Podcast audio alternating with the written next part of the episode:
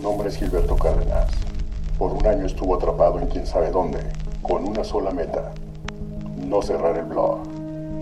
Ahora debe cumplir el último deseo de la compuerta 12 antes de su muerte.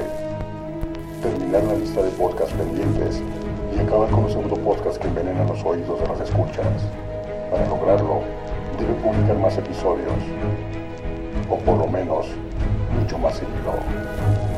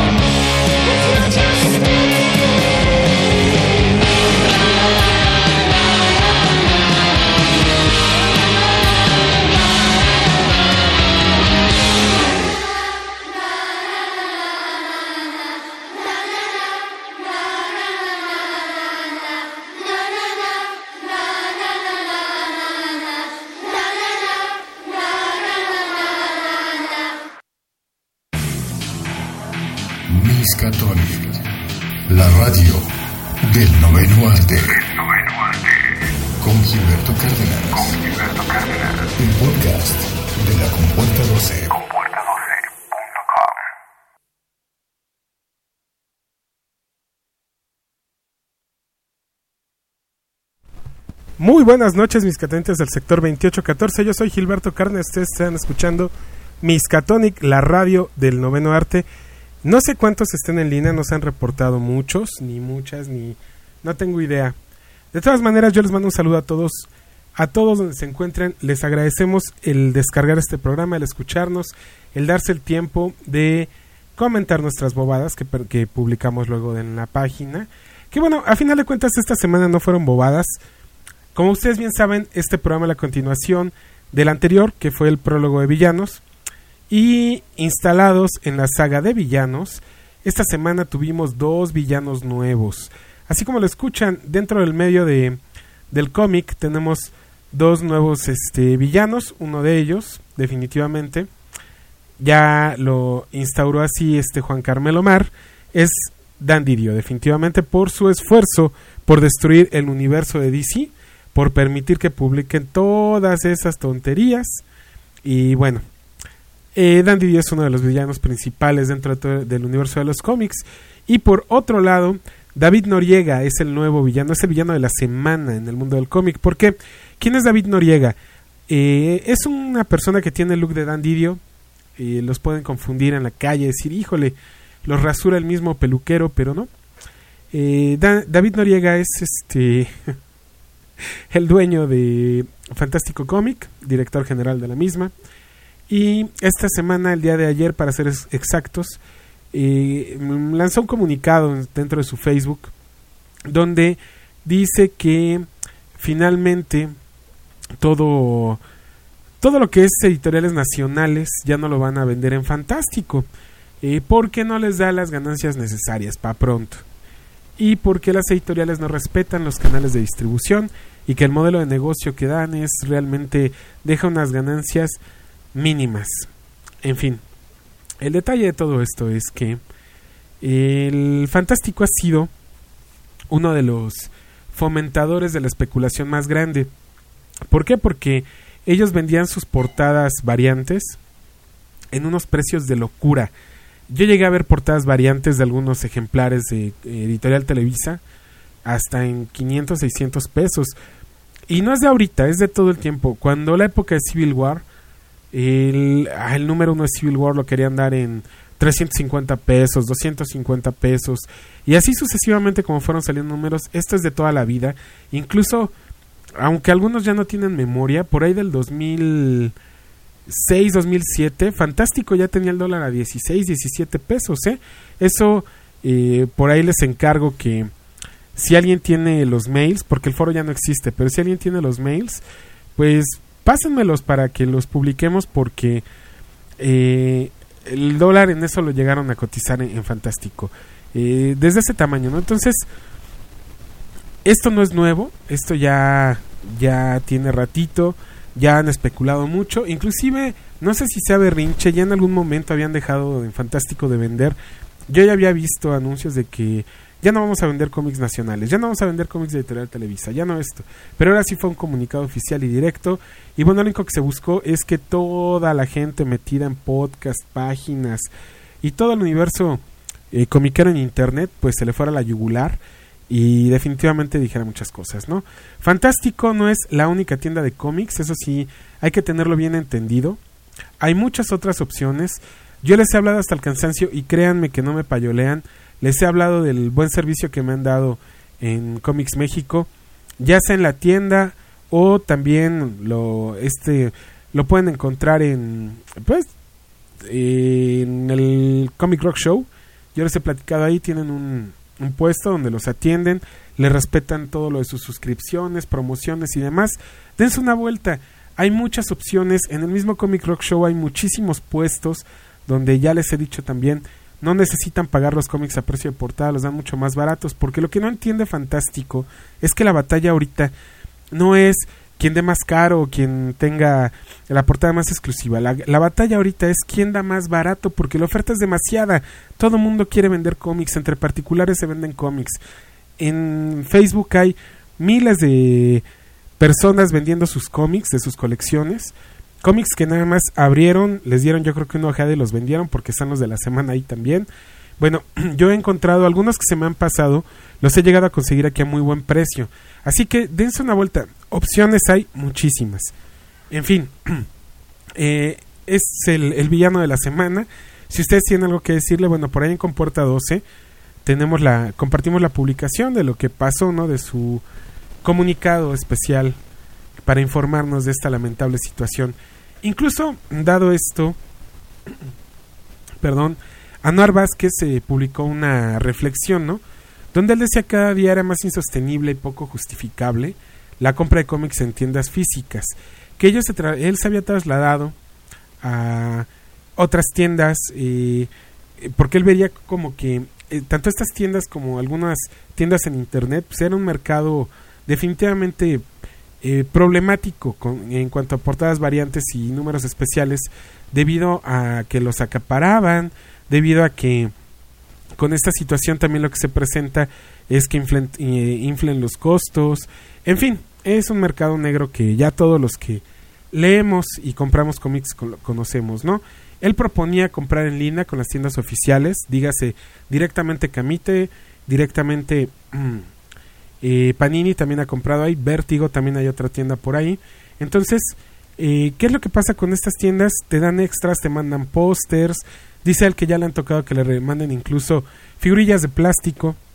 Eh, en fin, hay muchas opciones más como para voltarse de cabeza y llorar que fantástico ya no va a vender estos cómics. No, opciones hay para aventar para arriba. Si ustedes están fuera del DF, hay muchas tiendas que te dan el servicio por internet y nada más necesitas juntar tus cómics de la suscripción del mes, digo, para ahorrar en el envío y ellos te los mandan. hay otras tiendas que te obsequian eh, descuentos, que te obsequian promociones. Incluso yo en las últimas semanas andaba buscando algunas cosas para empaque de mis cómics y he de decirles que traigo como 7, 8 tarjetas que me dieron. Porque la guerra está tan peleada ahorita que todo mundo está dándote algo extra, ¿no? Está Xenomorph Comics. Digo, me atrevo a decirles que compré ya sean cartones o bolsas simplemente. Me regalaron algunos armables de cartón. Me regalaron un boleto para participar en una rifa virtual. En fin, muchas cosas, ¿no? Y que si te suscribías te daban el 10% de descuento o el 20% en algunos títulos. Detalles así por el estilo. Estaba, les digo, Xenomorph, eh, 616 Comics, eh, ah, Broussard Comics también me dio tarjeta. En fin, hay un montón de opciones. Está de comixado, que bueno, a ver qué pasa ahora también con de comixado, con todo esto que están diciendo. Está también eh, Comics México, está Landa Comics, eh, en fin, es una cantidad enorme de oferta que hay como para dejar que nos quieran chantajear con estas cosas, ¿no? En fin, vámonos con los salud de comentado esto del villano de la semana y de lo de fantástico. Solamente los invito, ya están en la página de Facebook de Comporta 12 esta publicación. Compartan su opinión con nosotros, ustedes qué piensan, ustedes cómo compran sus cómics, qué cómics están comprando, cuáles no qué es lo que ustedes están haciendo con sus colecciones. Yo les he platicado, inclusive por ahí tengo un post en Comporta 12, búsquenlo así o incluso en Google, como cómo morir en el, cómo comprar cómics baratos y no morir en el intento. Ahí les dejo algunos tips.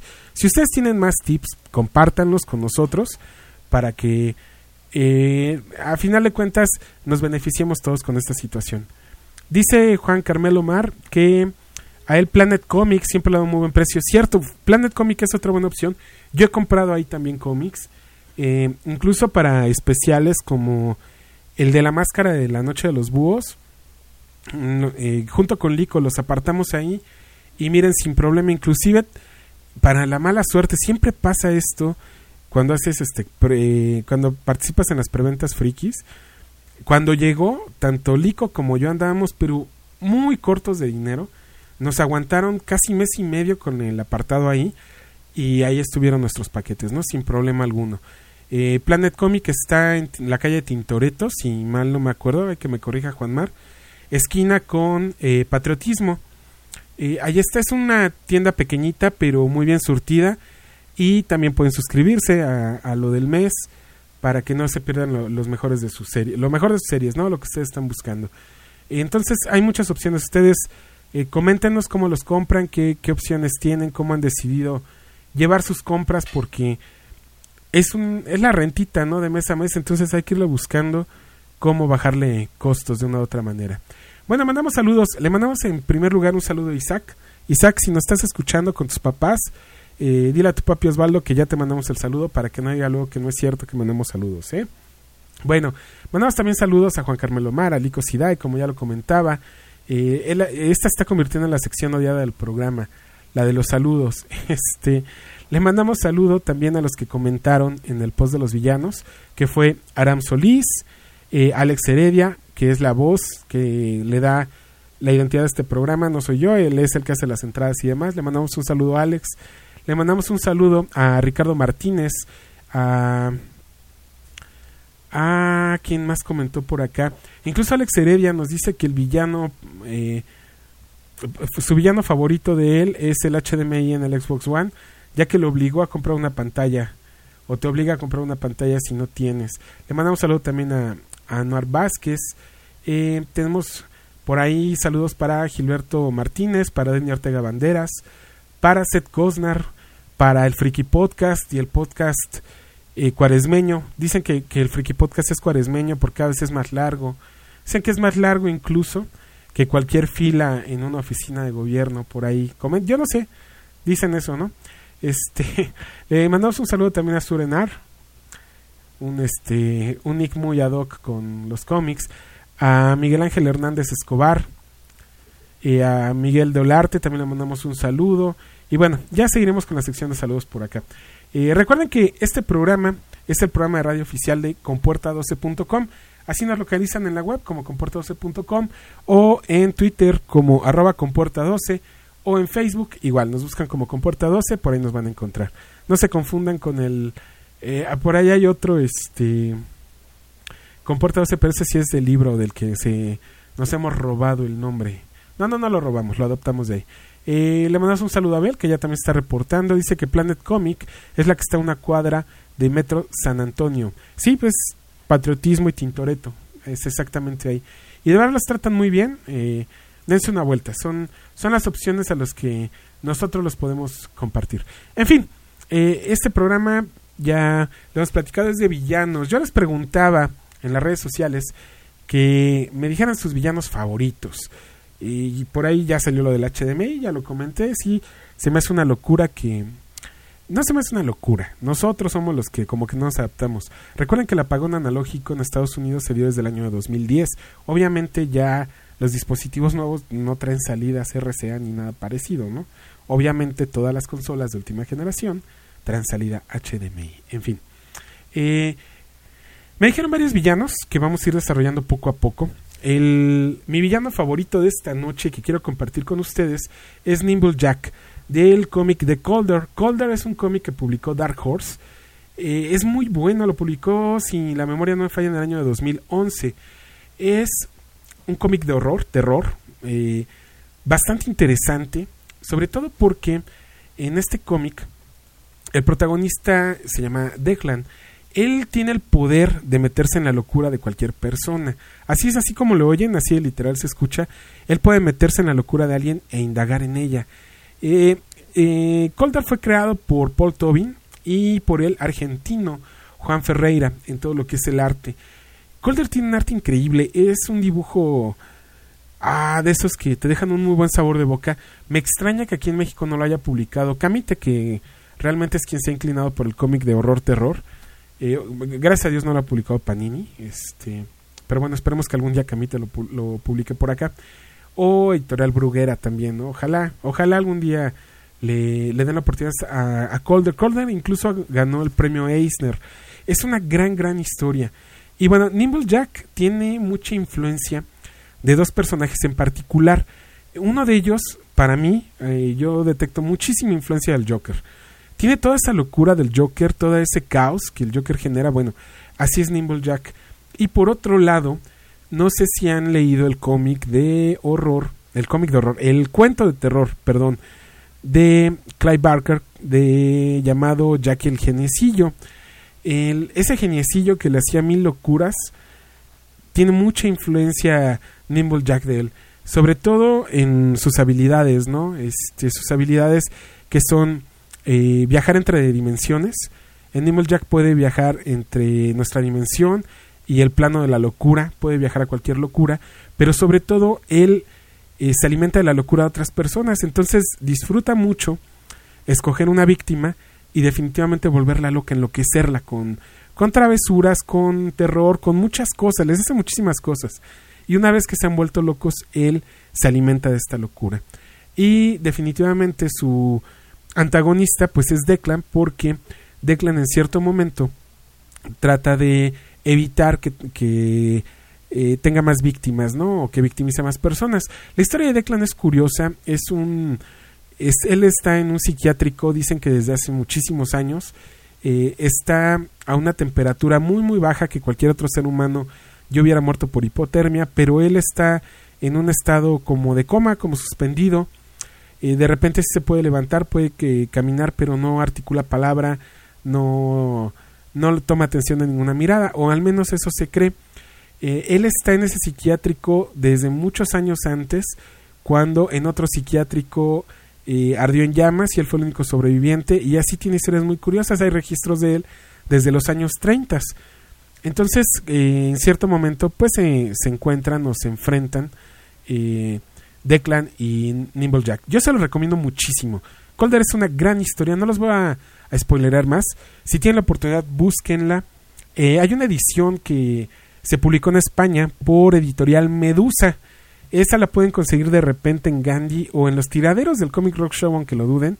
Por ahí lo he llegado a ver. Entonces, eh, siempre a chachararle. Cuando vean tiraderos, búsquenle porque luego se encuentra uno joyitas que en el mismo puesto, tienda o vendedor eh, logran eh, darle el valor que merece. En fin, tenemos en el chat a Genaro que dice: Yo por razones de trabajo tuve que cambiar dónde comprar los cómics que publican aquí y ahora los compro con un amigo que todo me lo da con 15% de descuento del precio de portada y en inglés siempre he comprado en Kimota Comics. Nunca he tenido problemas con ellos, me agrada el trato que tiene, no son tan caros sus precios y me guardan las cosas cuando me atraso o cosas así. Bueno, ahí es lo que nos comenta Genaro Kimota. Antes en el DF tenía una sucursal en Polanco. Eh, esa ya, la cerraron, a menos que alguien me corrija. Yo he pasado por ella, no la he visto, no sé si se cambiaron de domicilio, ya no los he encontrado en internet, pero bueno, Genaro nos está diciendo que en Puebla eh, pueden comprar con Kimota, ¿no? En fin, y le mandamos también saludos a Julián Campos que se está conectando y está por ahí retuiteando en, en Twitter. En fin, ese es mi primer villano favorito. Ya les dejé ahí el villano y una recomendación, Nimble Jack de Colder Colder de Dark Horse Comics. Bueno, hay otro villano que me extrañó que nadie comentara porque es emblemático en el mundo del cómic, por lo menos de los años 90 a la fecha. Y estoy hablando ni más ni menos que de Violator. Violator, que es el antagonista de Spawn, y obviamente aparece en este cómic, fue creado por Todd McFarlane y apareció en el Spawn número 2 en, junio del 92. Obviamente, por la popularidad que tuvo este título y el personaje sobre todo, en el 94 tuvo un título propio que fue escrito por el mismísimo Alan Moore y que cuenta con tres tomos. Eh, por ahí Editorial Beat sacó una edición donde vienen esos tres tomos y vale mucho, mucho la pena. Era cuando Alan Moore todavía no se ponía a decir este barrabasadas acerca de los superhéroes y a decir que el cómic apestaba y cosas así. Bueno, ahí fue cuando eh, creó a o más bien escribió y desarrolló algunas historias para este personaje que es verdaderamente de los más terroríficos y de los eh, más mala onda que existen en el mundo de los cómics, ¿no? Eh, bueno, él es eh, de cierta manera un oficial. Bueno, vámonos rapidísimo así como a dar un review a Spawn. Spawn es un oficial del infierno. Todos los spawns que hay en el infierno son enviados a la Tierra cuando llegan al octavo nivel esto es para que tengan un entrenamiento que los fortalezca y cada vez se fortalezca más el, ejército del infierno para esa guerra divina que en cierto momento va a existir contra el cielo, ¿no?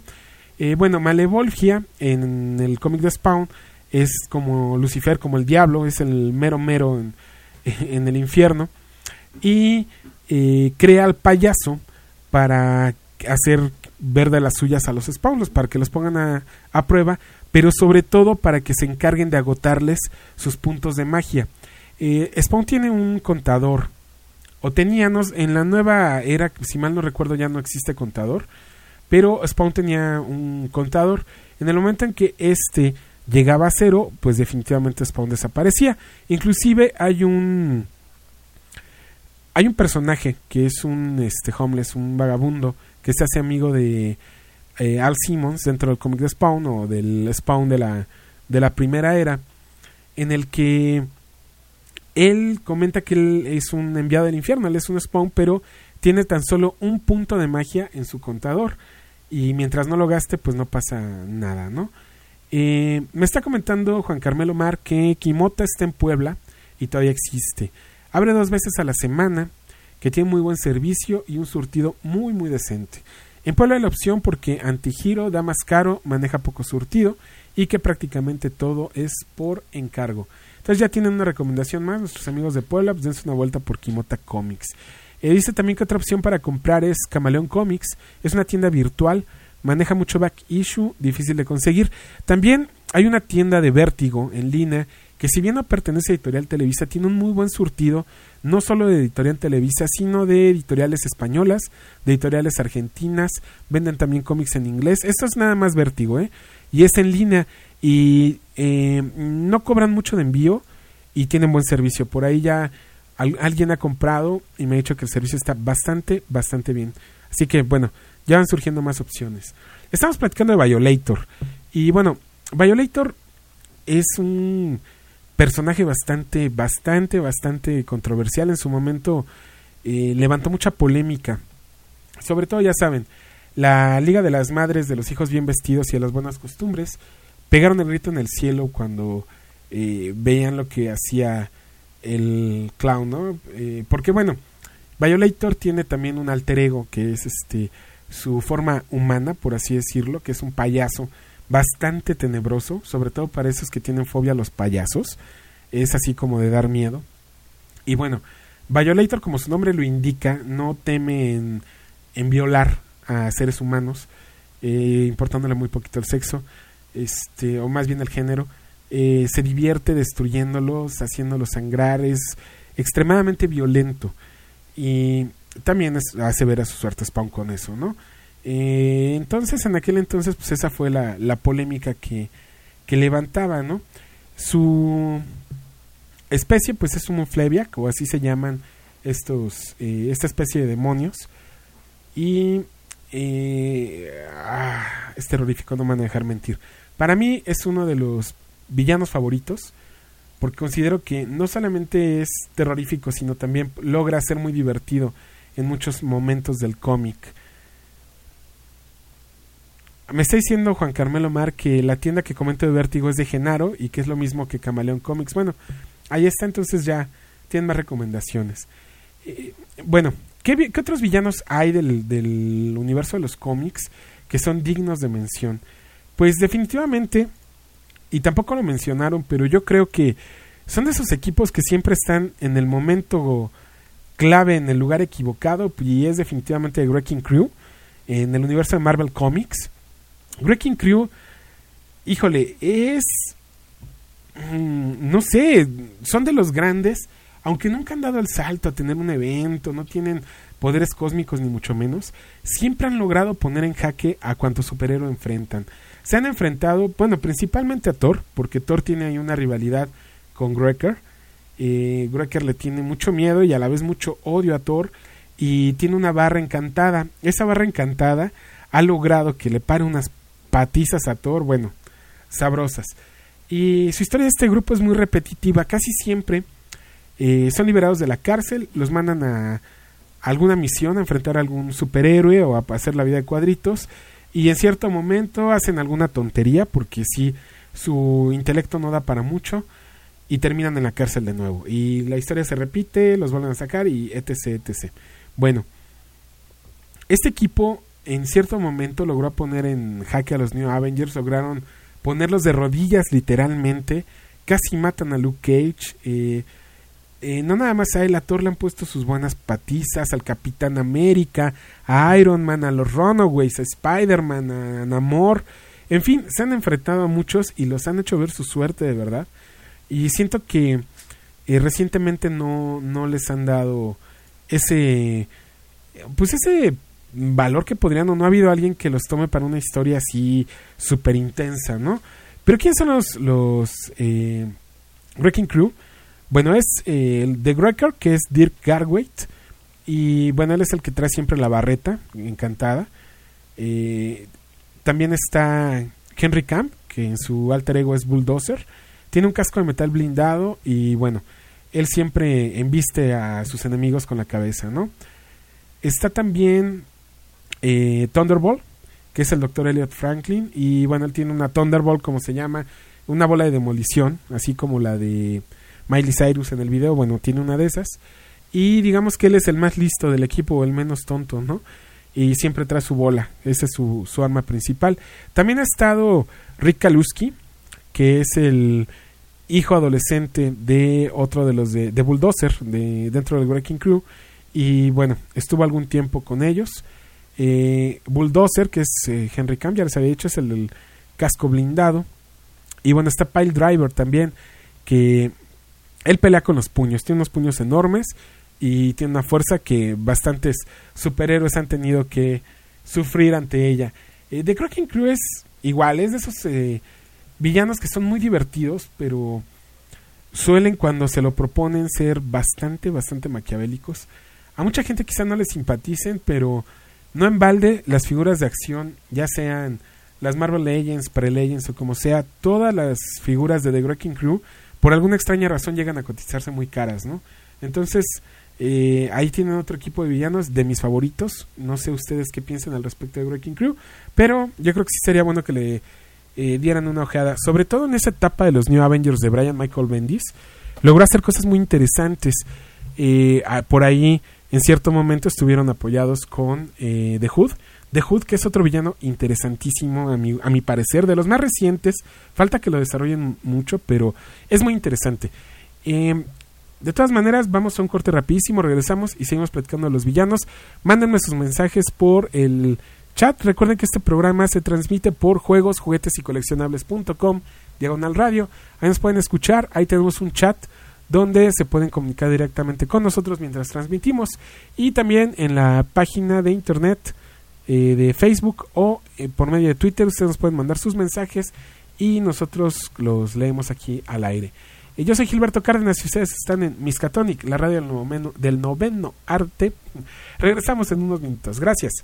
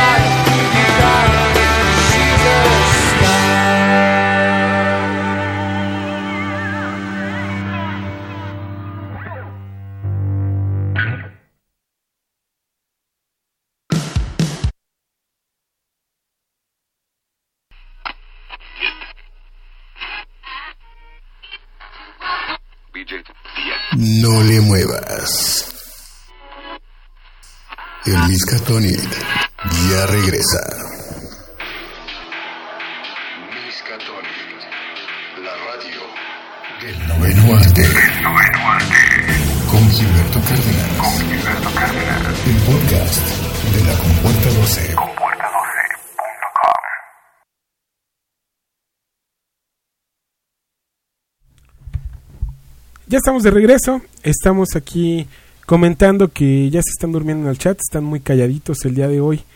Y me comenta Genaro que está tratando de pensar en villanos que le gusten mucho y que no sean los de siempre.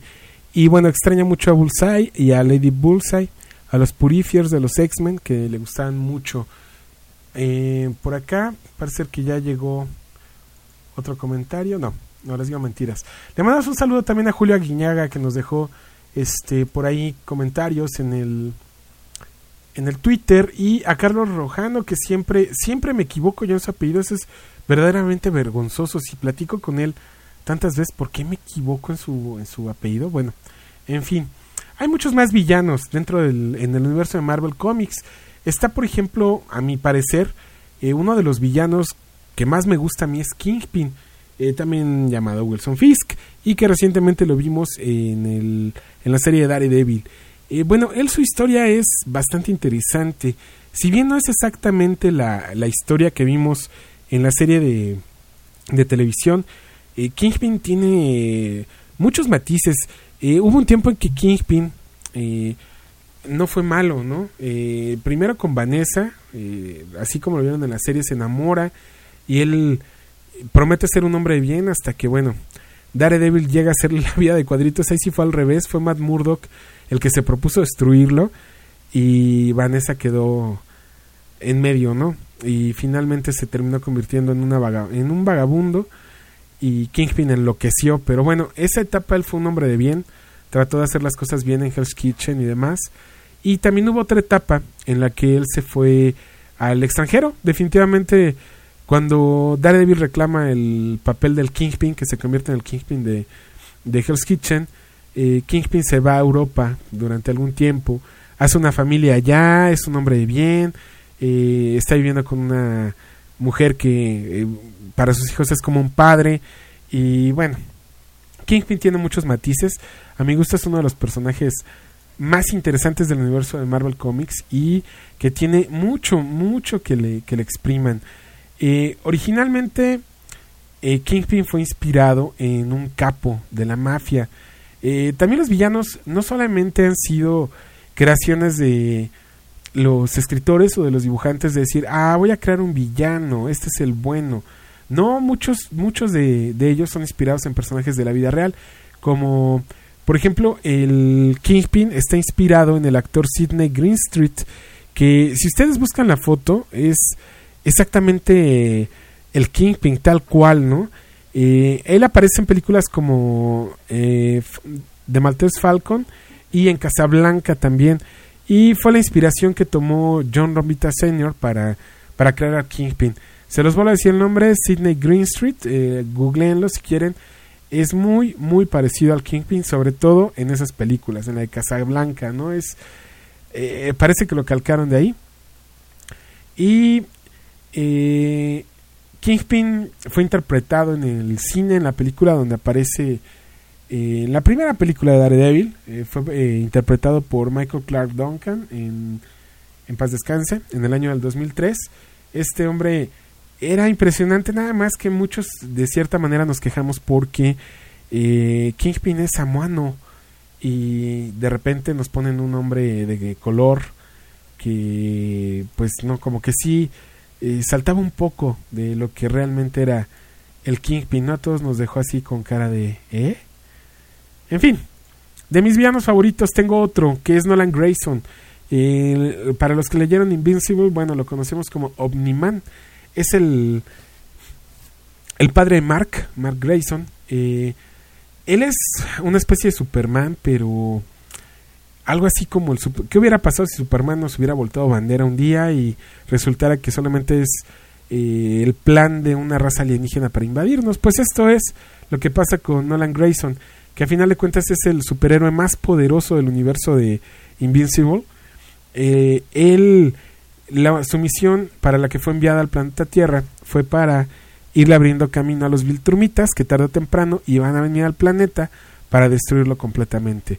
Es algo muy similar a lo que pasa con Goku. De repente llegan los Viltrumitas y, oye, ¿qué pasó? Como que no has destruido el planeta, ¿no? Pues es que me enamoré de una terrícola y tuve un hijo y eh, pues estoy muy ocupado con mis labores de padre de familia como para ponerme a conquistar el planeta y finalmente le propone a Mark que juntos conquisten el, el planeta, que lo pongan a sus pies y eh, Mark dice que no y terminan liándose a golpes, casi lo mata a Invincible y termina huyendo en el espacio. Eh, eh, es bastante interesante este personaje, eh, Omniman. Si pueden echarle un ojo por ahí, lo, a lo que se dedicaba en la Tierra para poder vivir su pantalla o su alter ego era un escritor que escribía o narraba todas sus andanzas por el universo, pero a modo de novela. Entonces era de los escritores más vendidos, ¿no? Me pregunta Genaro que hablando de Invincible si hay noticias de Camite, que si lo seguirá publicando. Yo al menos no las he escuchado. Cada que me los encuentro en alguna convención o expo, les pregunto, me dicen que para dentro de tres meses, y eso tiene un año, que va a salir el nuevo número. En, me cansé de poner en todas las páginas y de redes sociales de Camita el mensaje de que qué onda con Invincible. Y como ya me está empezando a convertir en un dolor de cabeza, ya lo dejé por la paz. Finalmente, yo creo que voy a optar mejor por la opción de definitivamente buscarlo en descarga porque no, no, no le veo para cuando regrese Invincible a, a publicarse. No, no sé qué pasó, ignoro si hubo problemas con la licencia, no sé, les diría mentiras eh, o les especularía en algo que no tengo el conocimiento. No sé qué pasó con, con esta publicación. La extraño mucho, era de mis cómics favoritos, pero pues no, se fue. En fin, otro de mis, de mis villanos favoritos definitivamente es Negan de The Walking Dead. Negan, ah, es tan irónico, es tan... eh, híjole, ¿cómo definirlo a Negan? Negan es un personaje irónico, mala leche. Bueno, ¿han visto a Jack Nicholson en Mejor Imposible? Algo así es Negan, con su lengua viperina, así es, este... eh, son sus tipos de chistes y demás. Pero finalmente Negan fue el líder de una comunidad a la cual, por medio del miedo a, los castigos a los que los sometía, sí se salían de las reglas. Por darles un ejemplo, eh, Negan es un eh, castiga a uno de sus eh, ayudantes porque él mantiene un romance con una de sus esposas, porque a final de cuentas él impone las reglas de esa nueva comunidad y dentro de esas reglas está en que él puede tener varias esposas y las tiene viviendo con él a un grupo de mujeres y la que le gusta le dice pues ven, eh, te vienes para acá, pero si a alguien se le ocurre tocar a una de sus mujeres, la pena es quemarle la cara con una plancha. Eh, está bastante intenso eso. Negan no tiene corazón para matar a alguien si su comunidad está en peligro. Y esto finalmente fue lo que los llevó a la guerra dentro del cómic de The Walking Dead. Yo sé que muchos ya leyeron el cómic. En México ya prácticamente está casi parejito con la publicación de Estados Unidos. Eh, eh, aquí em, ya los que leen los cómics de Walking Dead pues, ya saben de qué se trata, de qué les estoy hablando de Negan. Pero a los que no, viene ya para la serie de televisión y más o menos eso es lo que es Negan en el cómic. Negan fue el que mató a, a Glenn. eh, lo mató de una manera muy sanguinaria porque él tiene un bat que está envuelto en alambre de púas. Ese bat es su arma contra los zombies y también contra los humanos. Eh, ese bat se llama Lucille y con Lucille es con lo que mata a Glenn. Lo mata a, a batazos en la cabeza de una manera verdaderamente eh, sanguinaria, con lujo de violencia. Esto fue en el número 100 de The Walking Dead, si la memoria no me falla. y que de hecho fue uno de los números más vendidos en la historia del cómic, eh, vendió más de 300.000 ejemplares. Y bueno, me refiero al cómic independiente, no hacía años que un cómic independiente no vendía tanto. Esto pasó en el Walking Dead número 100, tuvo infinidad de portadas variantes. Alguna pueden encontrar a buen precio y leerlo si, si no lo están siguiendo. O si por ahí alguien me apoya, decirme en qué tomo de la del cómic de, de Walking Dead que está publicando en México aparece esta historia, se los agradecería mucho. Pero hay más villanos de cuáles hablar. Ya nos clavamos con Negan. Eh, este está también a mi gusto de los villanes, de los villanos así eh, de época, porque antes los villanos pues tenían muchas características. No lo vemos, aunque no vamos a hablar de él ahorita, lo vemos mucho en los eh, cómics de las Tortugas Ninja y en la serie de televisión o en las series de televisión de los ochentas, así eran los villanos antes, siempre tenían un elemento súper representativo, ya fuera un arma, una característica en el cuerpo o algo parecido, así pasaba con los villanos de antes, y bueno, este es un villano que cumple con todas esas características, y me refiero a Xerxes de el cómic de 300 de Frank Miller. Este personaje, bueno, es uno, no me pueden decir que no es uno de sus villanos favoritos, eh, y sobre todo el de la película, es, es genial. Es este. Ah, a la vista es muy impresionante. Eh, igual es un villano que tiene todo, es corrupto, eh, tiene sus características este, físicas diferentes a las de los otros, tiene un físico impresionante. bueno, en fin, Xerxes es un, es un villano digno de, de recordar en el universo de los cómics. Y bueno, en el cómic de 300 también, no, no únicamente fue en la película. En el cómic de 300 es un villano bastante, bastante interesante que siento que en algún momento, no sé si ahorita en vida de Frank Miller o después, cuando Miller no esté, eh, van a explotar en algunas historias en el mundo de los cómics. Definitivamente se van a acordar de mí si, si esto no pasa. Hay otro villano, a mi gusto, que yo creo que es de los mejores que han creado para el universo de los cómics. Y me refiero a Rashas Ghul. Rashas Ghul que finalmente es un villano de Batman dentro del universo de DC Comics y que recientemente lo han llevado a la pantalla. Eh, ahora es enemigo de Arrow, ¿no? Dentro de la serie de televisión.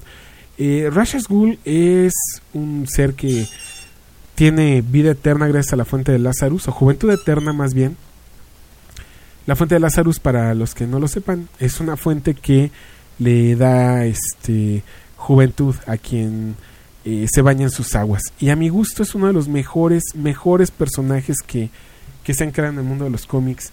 Eh, es muy interesante su postura ante el mundo. Él está molesto con la sociedad moderna porque estamos destruyendo el planeta. Él lo que quiere al final del día es salvar al planeta pero pues destruyendo a la humanidad para que el planeta eh, recupere su curso o evolución. Eh, al final del día sus métodos son cuestionables, pero no en balde ha vivido más de mil años y es muy sabio, siempre ha logrado poner en jaque a Batman, y a quien no lo crea, precisamente esta semana que pasó, salió el Batman Eternal 46, que es donde aparece Ra's Ghul. Se lo recomiendo mucho. Eh, búsquense historias de él, de Batman, no, no lo van a, de verdad que no, lo van a disfrutar mucho, no se van a arrepentir. Eh, él es el abuelo de Damian Wayne, el hijo de Talia al Ghul y de Batman, o Bruce Wayne. Y bueno, es, es un villano tan interesante que hasta en cierto momento ha tenido eh, conflicto existencial con su hija. Eh, nos dice Juan Carmelo Mar que Overlord en los primeros números de Savage Dragon fue un villano genial. Era una mezcla de Doom con Kingpin, eh, con un Kingpin brutal al grado de casi matar al dragón. Lo interesante fue una especie de respuesta al estilo Marvel, eh, que se manejó mucho el misterio de la verdadera identidad de Overlord, provocando especulación acerca de qué personaje regular podía ser, solo para resultar ser alguien a quien no habíamos visto antes, cosa que en Marvel no habría pasado. Eh, bueno, hay un villano de Marvel que yo creo que es el más temido de todos. A la fecha no sabemos quién es. ¿Recuerdan cuando inició la nueva era Marvel, todo ese rollo de House of M y todo este relajo? En el primer número de New Avengers se acerca un ser de gabardina eh, oscuro completamente, sombrero, muy misterioso, que nadie sabíamos quién era, ni es fecha en que no sabemos quién es. Y él es el que libera, o da la orden Electro más bien y el dinero para que liberen a todos los villanos de la balsa. Eh, en varias historias, en Secret Invasion también lo llegamos a ver. Eh, es el típico personaje misterioso de sombrero y gabardina que aparece en todos los cómics de todas las editoriales y únicamente eh, da instrucciones o gira órdenes para que todo eh, se ponga color de hormiga y es ahí donde empiezan las grandes sagas. No sabemos quién es. a mí me gustaría, yo creo que mandarles la pregunta a los de Marvel o de otras editoriales que quién es o quién no será Rorschach. ¿Quién será? ¿Ustedes saben? ¿Tienen alguna teoría? ¿Alguna idea? Pues no olviden comentarnos en la página oficial, nos pueden dejar sus comentarios. Eh, le mandamos un saludo a Pepecas, que siempre nos está dejando comentarios en la página. Es el único que no le interesa que Stephanie Meyer publique nuevo libro, porque es quien siempre nos está dejando comentarios ahí. Eh, le mandamos también saludo a José el Toro, que no se conectó. ¿Quién sabe qué pasó? le mandamos un saludo. Eh, nos dice Genaro que es el tomo 17 de Walking Dead publicado por Camite, donde Negan mata a Glenn. Y que también tiene un enfrentamiento con Tim Drake en su serie de Red Robin y es muy buena. Supongo que se refiere a Rashas Ghul, este, no a Negan, definitivamente. Eh, sí, es que Rashas Ghul es, es, es wow. Bueno, es que, híjole, me puedo aventar yo creo que 20 programas hablando de los villanos de Batman. Eh, hay muchos muy interesantes de Batman. Y Star Ghoul, ya les hablaba del ventrílocuo. Hay varios, hay varios que dicen así como que ah, es villanazo, ¿no? Eh, ahorita que les comentaba acerca de la inspiración que surge dentro de los eh, guionistas o de los dibujantes para crear a los villanos, tenemos a Poison Ivy. Eh, Poison Ivy está inspirada en Betty Page, este personaje de los 60 ah, originalmente les podría hablar de que se inspiraron en, esas mujeres que fueron activistas, ¿no? Y que comenzaron a luchar por la igualdad de los derechos en los Estados Unidos, por lo menos. Eh, pero bueno, en el dado este auge feminista en los 60 fue como crearon a, Poison Ivy. Es una, híjole, este punto sí está muy debatible porque, aunque así lo afirman incluso en, la, en páginas oficiales, en la biografía de Poison Ivy, eh, yo creo que no deja de ser, digo, si nos ponemos un poquito persinados, yo creo que para las feministas Poison Ivy sería un personaje muy sexista, ¿no? Eh, atrae a los hombres con sus atributos físicos, eh, de cierta manera abusa saca provecho de ello, no sé, pero bueno, la principal fuente de inspiración fue Betty Page para, para Poison Ivy y le dieron esta alma de, de mujer activista. Genaro nos comenta que Hush es otro personaje que le gusta mucho. Sí, ¿cómo no? Hush es para los que no han leído nada de Hush en el universo de Batman. Hush era un amigo de Bruce Wayne de niños que era tanta, no sé si decirle envidia o necesidad de ser como Bruce, que incluso se encargó de ocasionar el accidente de sus padres para que también él ser huérfano y poder vivir con Bruce. Eh, yo creo que más bien, así como el Joker también tiene unas fijaciones medio extrañas con, con Bruce, o sea, como que está enamorado de él o algo parecido. Eh, se entrenó con los mismos maestros que Bruce, él es solamente que él es médico. Eh, ah, pues se perfeccionó en pelea. también es otro detective y es un villano que siempre se ha encargado de poner en jaque a, Batman. Incluso en Batman Hush le, le hace la, vida de cuadritos. Si no lo han leído, léanlo. Es igual, es esas historias que, que vale mucho la pena. Y recientemente lo volvimos a ver en, en la historia de Batman Eternal. Porque ¿qué están haciendo en Batman Eternal? Bueno, lo están enfrentando a todos, a todos sus villanos. Eh, y bueno, Hush es de los, de los buenos también. Sí, a mí, a mí también me, me agrada este bastante Hosh. Y ya que hablamos de Rashas Ghul, yo creo que Talia al Ghul también es uno de los personajes em, más interesantes de, Batman. Eh, Talia al Ghul se enamoró de, del detective por ser esa perfección de, ser humano, ¿no? Digo, además de que estaba muy interesada en que por medio de las industrias Wayne pues podía acceder a cualquier parte del mundo y a las riquezas de, de Bruce para pues, tratar de conquistar al mundo. Ella rivaliza mucho con su padre por esta visión. Rashas lo que busca es eh, purificar a la tierra. Talia no. Talia lo que busca es el control del, de la tierra como tal. Eh, si nos ponemos así más, más clavados aún, eh, son de esos eh, personajes que habla la masonería, de, que han tenido desde siglos el control político eh, dentro del, planeta, ¿no? En la sociedad. Pues esto pasa con Rush. Rush tiene a todos los contactos que se puedan imaginar en, el, en estratos sociales y en, todos los estratos políticos. Eh, en fin, él puede abusar de esto para hacerle la vida de cuadritos a, Batman, ¿no? En fin, estos son algunos de los villanos, de los que son por lo menos mis favoritos. Eh, vamos a hablar, estoy desarrollando todos los que me han comentado por ahí. Eh, los vamos a desarrollar para pues hacerles recomendaciones, platicar sobre ellos. Todavía nos faltan varios. Me comentaban Ricardo, a quien le mandamos un saludo, en la página de Facebook nos comentaba acerca de Sonatin y de Angelus. Yo ya había, es el episodio número 2, 1 o 2 de Miskatonic, donde les hablo de The Darkness. Ahí más o menos les cuento la historia. Pero bueno, Sonatin me parece un personaje interesante. Es uno de esos clásicos fanáticos religiosos que lo que busca es tener... No lo ha logrado, afortunadamente, pero se convierte así como en el sacerdote de la orden de Darkness, ¿no? Ese es Sonatin.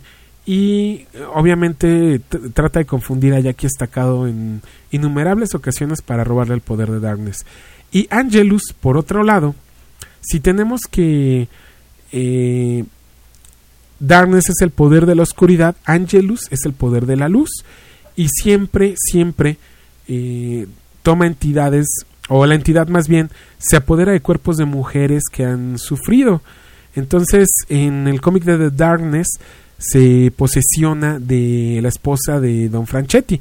Don Franchetti es el mafioso, digamos que es así como el kingpin del universo de The Darkness. El eh, Jackie Estacado, que es eh, quien tiene el poder de The Darkness, trabaja para él, es, un matón. Y la esposa de Don Franchetti está, eh, pues, no sé si decir parapléjica o catatónica, cuál será el término correcto. El chiste es que está en una silla de ruedas, no se puede valer por sí mismo, únicamente puede eh, gruñir algunas cosas. Y ella quedó así debido a que le fue infiel a don Franchetti, don Franchetti la encontró con su amante y le puso una paliza sanguinaria espantosa, lo amarró, así al mero estilo Negan, lo, lo amarró, lo colgó de, de lo más alto que pudo, lo golpeó hasta que se cansó, lo agarró de, de saco de box y eh, después de que hizo esto lo, lo, quemó vivo y todo lo hizo en frente de su esposa eh, debido a esta, esta infidelidad. Entonces, en cierto momento, De Angelus eh, toma a la esposa de Don Franchetti como, como su entidad y para enfrentar a Jackie Estacado. Está bastante interesante De Angelus. Ha, tenido varias encarnaciones. Después, si mal no recuerdo, en el volumen 2, eh, toma por encarnación a una policía. Eh, que en la etapa en la que ya no fue eh, Sara Pesini Witchblade, es una policía la que encarna de Angelus. Y bueno, ha tenido personificaciones bastante interesantes. Si no han leído de Darkness, de verdad se han perdido de lo mejor del cómic, se los diré hasta el cansancio. A mí me gusta mucho. No sé si ya en Estados Unidos lo volvieron a publicar, porque en el número 16 hubo algunos problemas y lo suspendieron la publicación. Ya no supe si lo volvieron a publicar. Ya me pondré al tanto de Darkness, de Artifacts, de Witchblade y de todo el universo de, Top Co. ¿Qué fue lo que pasó? Pero bueno, Ricardo, eh, te agradecemos la recomendación. También son de mis favoritos, tanto Sonatin como eh, Angelus. Y bueno, de Darkness, ¿no? Que finalmente Darkness no es un héroe, Darkness es un villano y protagoniza un cómic. Eh, no podemos dejar como héroe a un cuate que es un, sicario de la mafia y que a final de cuentas en el volumen 3 que regresa, eh, él es el kingpin de la mafia y trafica drogas y bueno, no es una perita en dulce de Darkness definitivamente. Eh, ya les platicaré más, este, yo creo que ya después de 116 programas, ya es justo hacer una segunda parte del programa de The Darkness, así que yo creo que pronto me pondré a trabajar en eso. Eh, dice Genaro que luego nos cancelan las series a pocos números de terminar aquí, pero sí son muy buenas. Sí, Panini lo hizo. Yo no sé por qué confía en ellos y... Bueno, la de Darkness no la canceló Panini nada más porque sí. Eh, les comento, la, la cancelaron en Estados Unidos, o la suspendieron más bien porque no era cancelación, era una suspensión. Y ya no supe si la volvieron a publicar o no. En fin. Bueno, pues esos fueron los villanos del día de hoy. En el próximo programa ya platicaremos de otros villanos. Eh, no dejen de mandar sugerencias, sus comentarios acerca del programa, si les gustó, si no les gustó, qué les gustaría que cambiáramos, denos ustedes ahí su, su opinión al respecto. Todo eso, pues yo nosotros siempre lo tomamos para, para mejorar. Y recuerden que este programa en formato de podcast lo pueden descargar desde la iTunes Store. Eh, si ustedes utilizan iPod, iPhone o estos medios para gestionar sus, sus podcasts y su música, bueno, nos pueden encontrar ahí en la iTunes Store, nos buscan como Miskatonic o como Gilberto Cárdenas y ahí va a aparecer eh, con todos sus episodios.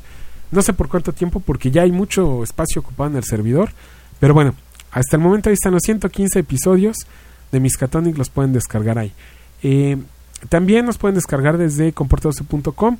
Ahí está el enlace para que nos descarguen o nos escuchen en línea. Si no tienen o no son eh, de las personas que les gusta descargar porque pasan a la historia esos podcasts descargados que nunca los escuchan, bueno, ahí nos pueden escuchar en línea también. Y yo creo que por el momento llegamos al final de este programa. Agradezco mucho su compañía, a todos los que nos acompañaron online esta noche, pero también a los que nos descargan y nos escuchan en el transcurso de la semana. Yo soy Gilberto Cárdenas y ustedes estuvieron hoy en Miskatonic, la radio del noveno arte. Nos vemos el próximo miércoles con más villanos del mundo de los cómics. Gracias.